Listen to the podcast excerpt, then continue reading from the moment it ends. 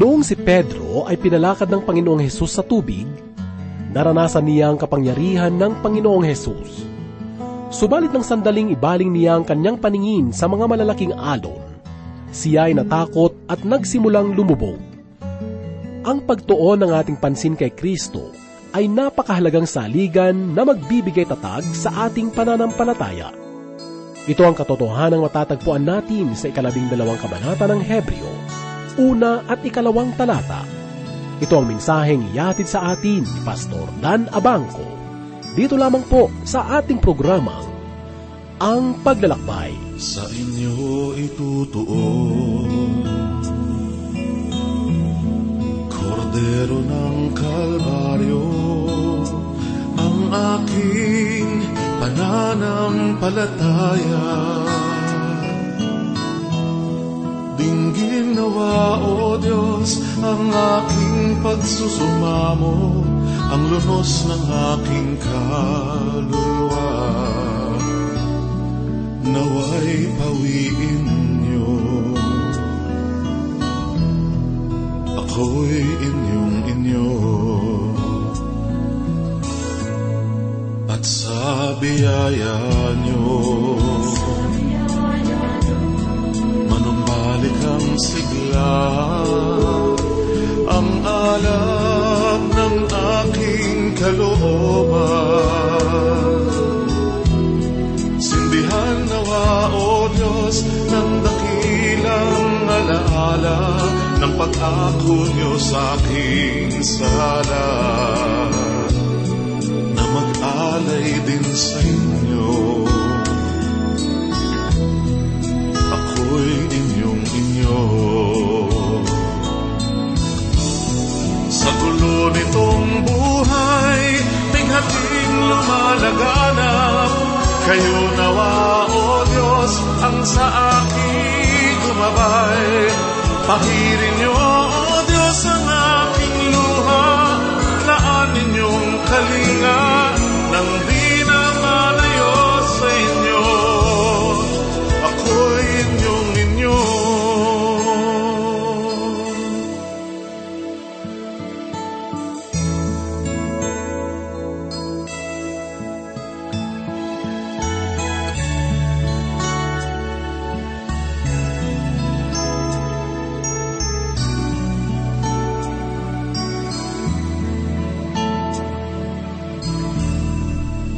Hangganan ng dalol, sa wakas ng panaginip, pagsapit ko sa dulo ng buhay. Ang pag-ibig niyo, O Diyos, siya nawa ang maghatid sa kaluluwang naghihintay. Sa ligtas na bisig niyo, ako'y inyong inyo. Sa gulo nitong buhay, bighating lumalaganap, kayo nawa, O Diyos, ang sa akin gumabay. Pahirin niyo, O Diyos, ang aking luha, laan ninyong kalinga, nang di na malayo sa inyo, ako'y inyong inyo.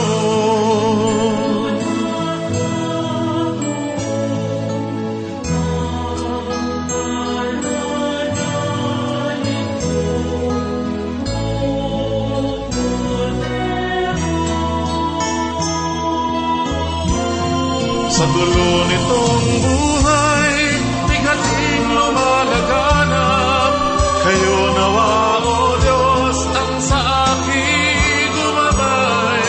Pahirin niyo, O Diyos, ang aking luha, laanin niyong kalinga, nang di na malayo sa inyo, ako'y inyong ninyo. Kamusta po kayong mga tagapakinig ng ating palatuntunan?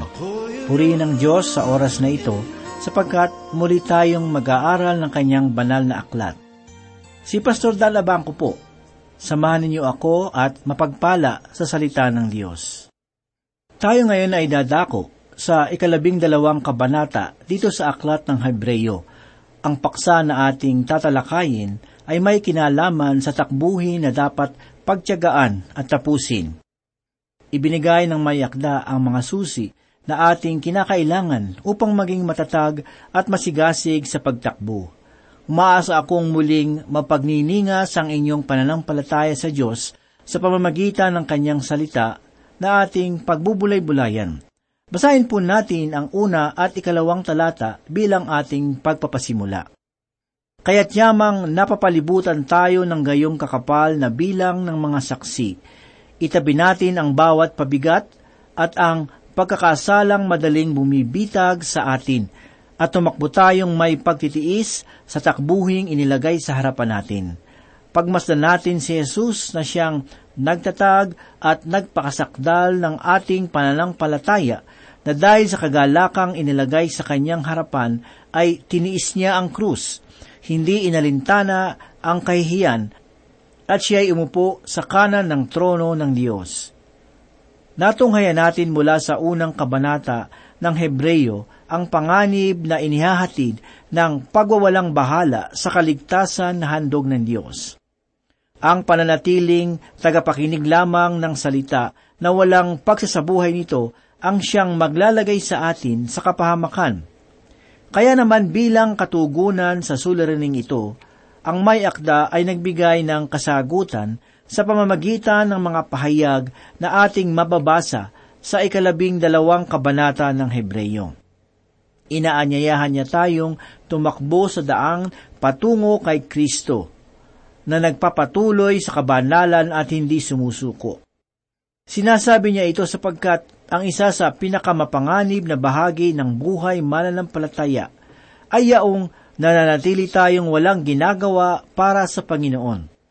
Tayo ay maihahambing sa isang tao na naligaw sa malamig na nagyeyelong lugar doon sa Hilagang Polo.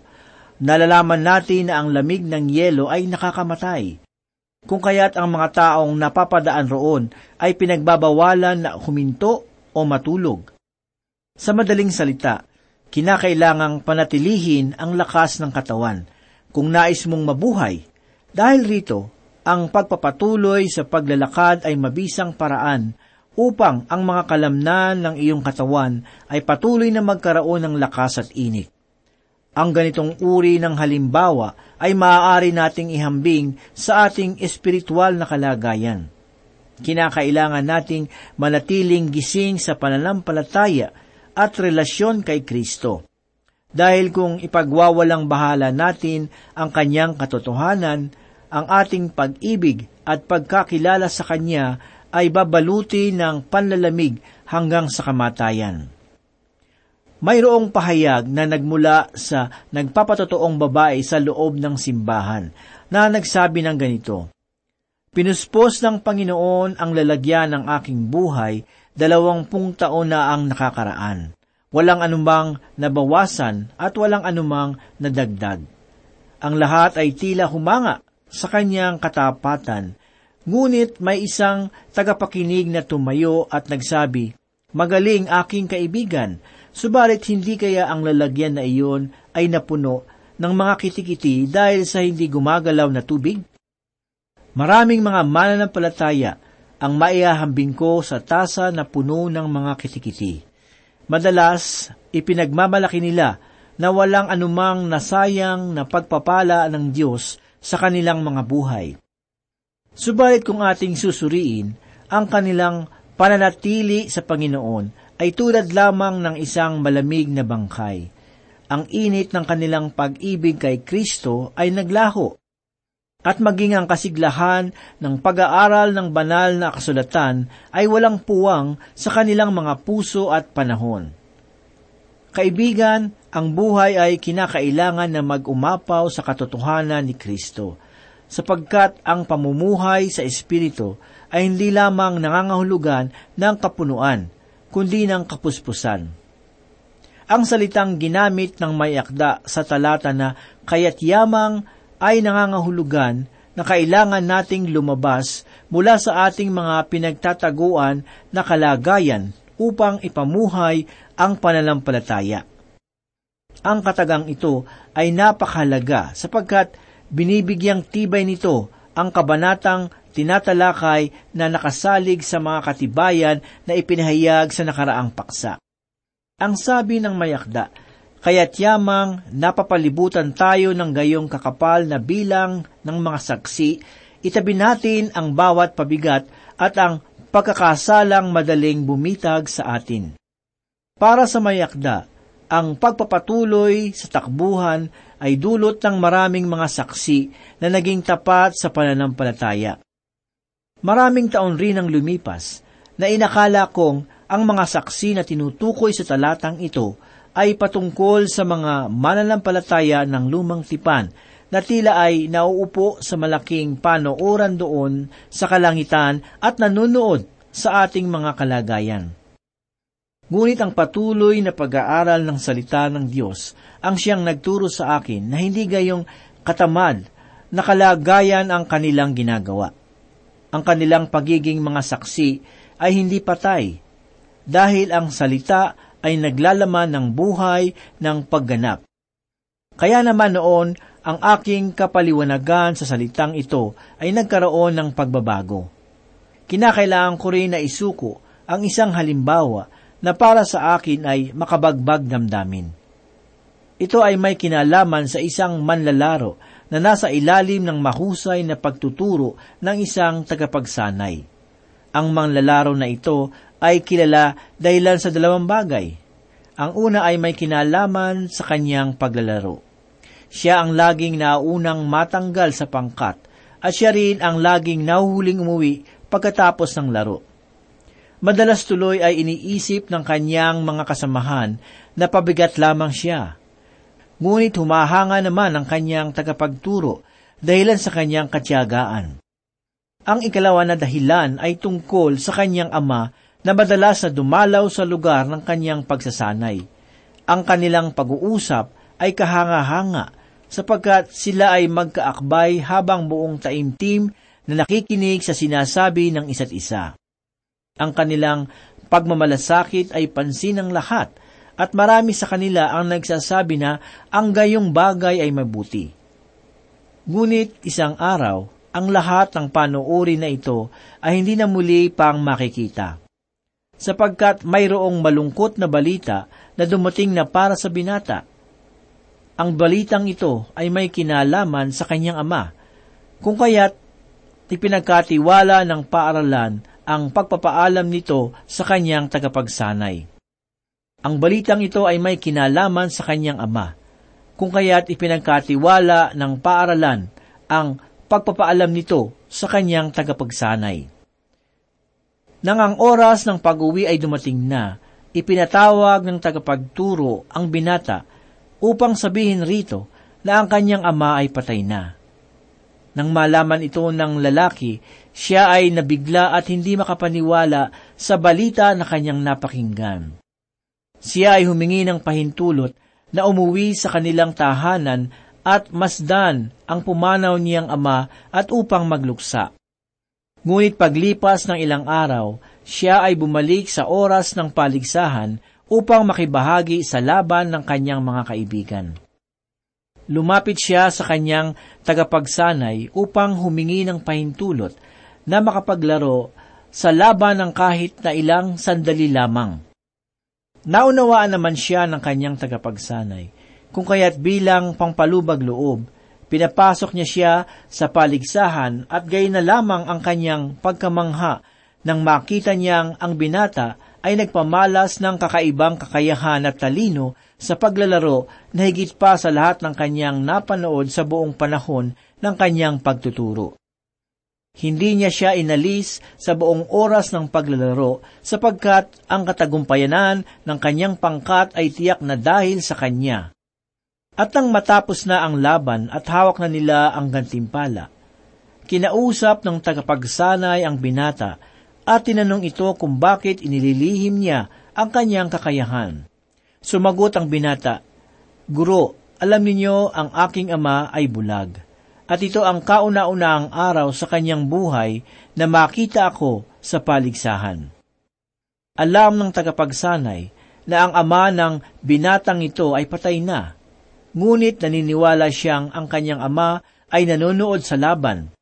Kaya naman ibinigay niya ang kanyang buong husay sapagkat nais niyang pasayahin ang kanyang ama. Kung ang mga saksi na tinutukoy sa unang talata ng ikalabing dalawang kabanata ng Hebreo ay may kinalaman sa mga mananampalataya ng lumang tipan na nauupo sa kalangitan at nanonood sa ating pakikibakang espiritual, ang kwentong ito ay akmang halimbawa upang ipahayag ang kalagayan ng kanilang pagiging saksi. Ngunit ang pahayag na nais ipaabot ng mayakda ay hindi ito, sapagkat ang mga saksi na kanyang tinutukoy ay yaong mga mananampalataya na tumakbo na sa landas ng katuwiran. Tayo ang mga taong nakaupo sa panuurin, at tayo ay kanilang inaanyayahan na bumaba mula sa ating mga kalagayan at tumakbo rin na tulad nila na taglay ang ating pananampalataya. Marami sa kanila ang dumanas ng totoong hirap sa landas na ito. Gayunmay, hindi sila pinanghinaan ng loob sapagkat nababatid nilang masigit ang gantimpala na sa kanila ay nag-aabang kumpara sa kanilang mga pagtitiis. Ang kanilang dugo ay saksi para sa atin, upang tayo ay huwag manghina sa takbuhin. Ang buhay pananampalataya ay tulad ng takbuhan ng mga Griego. Si Kristo ang ating daan patungo sa Ama. Ang kanyang katwiran ay mahalagang takbuhin ng may paninindigan, sapagkat kadalasan ito ay naglalaman ng mga pag-uusig. Tularan natin ang paghahanda ng sundalo, dahil ang pananampalataya ay naglalaman ng digmaan. Ngunit sa kabila ng mga pakikibakang ito, ang pag-asa na kaloob ng Panginoon sa kanyang iglesia ay dapat maging malinaw sa ating puso, sapagkat darating ang panahon na ililipad tayo ng kanyang kapangyarihan patungo sa kanyang kaharian. Ito ay isang pag-asa na kaysarap maranasan at nararapat paghandaan. Ang sabi ng may akda, kaya't yamang napapalibutan tayo ng gayong kakapal na bilang ng mga saksi, itabi natin ang bawat pabigat at ang pagkakasalang madaling bumibitag sa atin, at tumakbo tayong may pagtitiis sa takbuhing inilagay sa harapan natin. Ang pahayag na ito ay hamon ng paanyaya para sa mga nagugulumihanan at nanghihinang kalooban ng mga Hebreo. Sila ay tinatawagan ng may akda na ipamuhay ang pananampalataya sa anumang uri ng kalagayan mayroon sila, sapagkat ang Diyos ang dahilan ng kanilang buhay. Ang panawagang ito ay para rin sa atin, sapagkat tayo man ay kinakailangan na magpatuloy sa takbuhin, hanggang ating kamtin ang gantimpala ng pagkatawag ni Kristo. Sa madaling salita, tayo ay tinuturuan na tumakbo na may pagtitiis na isinasantabi ang bawat pabigat na humahadlang sa atin, sapagkat tayo ay iniligtas ng Diyos mula sa ating mga kasalanan. Tayo ay kanyang tinatawag tungo sa kanyang kaharian upang maupong kasama ni Kristo doon sa kalangitan. Kaibigan, ito ang kabuuang diwa ng pananampalataya. Subalit nakalulungkot malaman na marami pa rin sa atin ang nananatiling bulag at inililigaw ng kanyang nasa.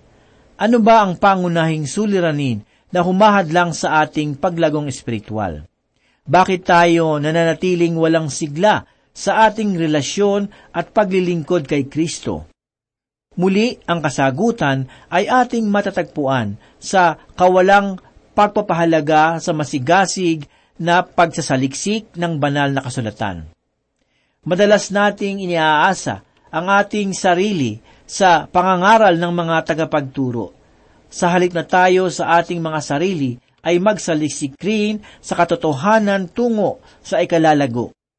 Ito marahil ang dahilan kung bakit maraming tao ang naliligaw ng maling katuruan, sapagkat hindi nila binibigyan ng sapat, ng tama at masigasig na pagpapahalaga ang salita ng Diyos.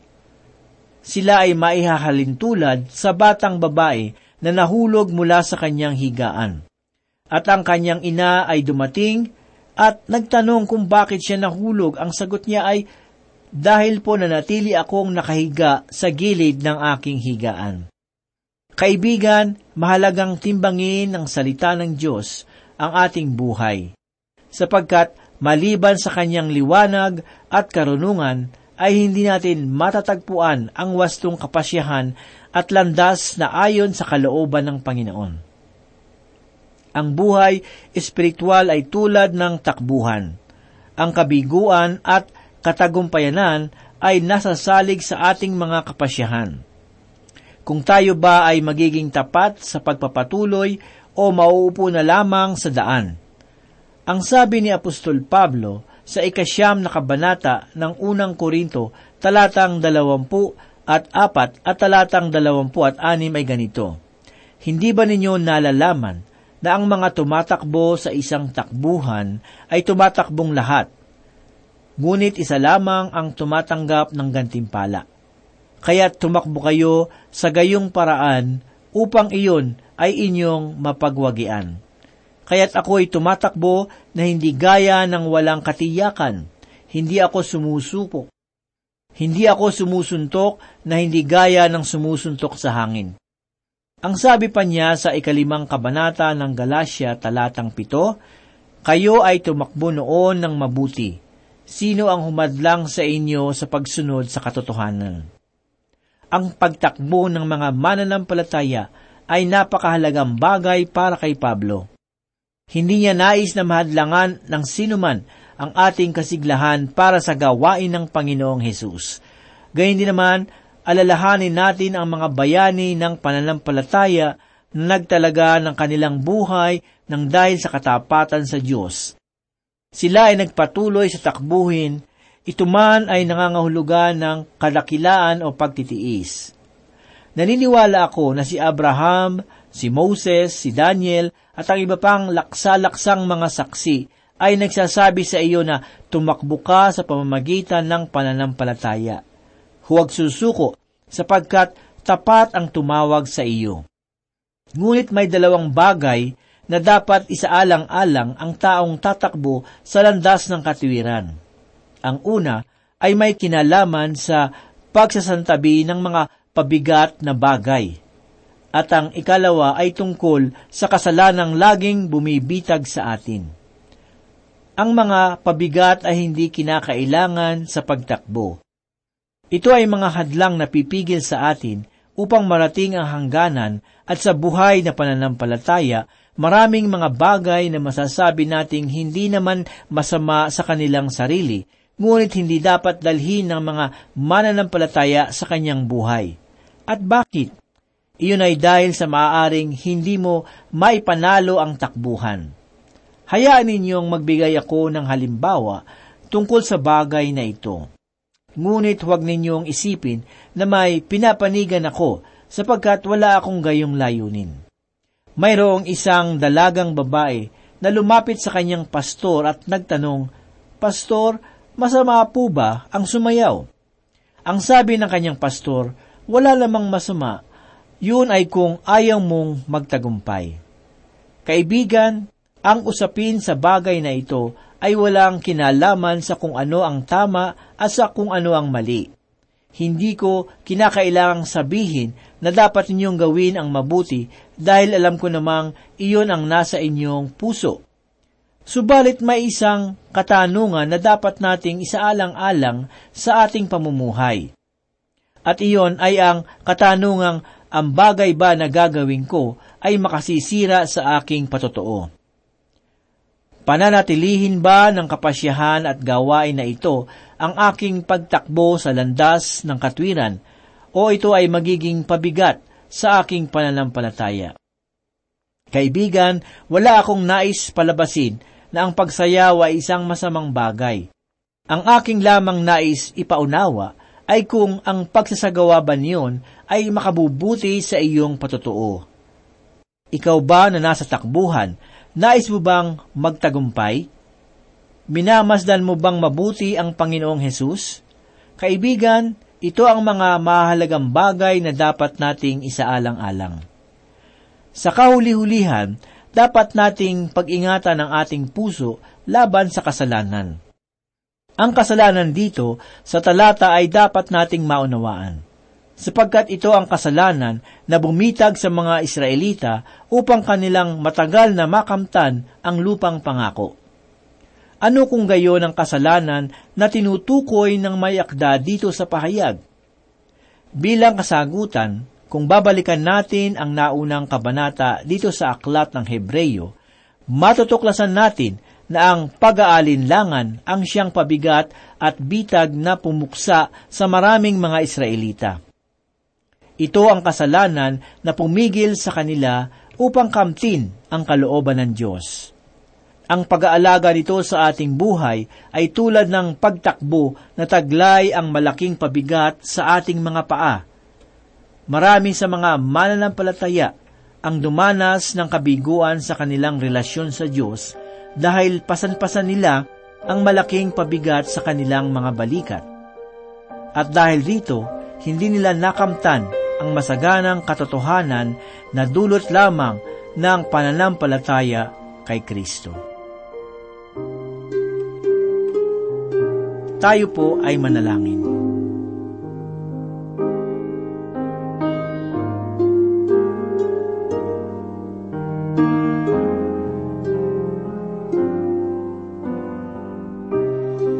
Salamat o Diyos sa pagkain ng aming kaluluwa na nanggaling sa iyong mga salita.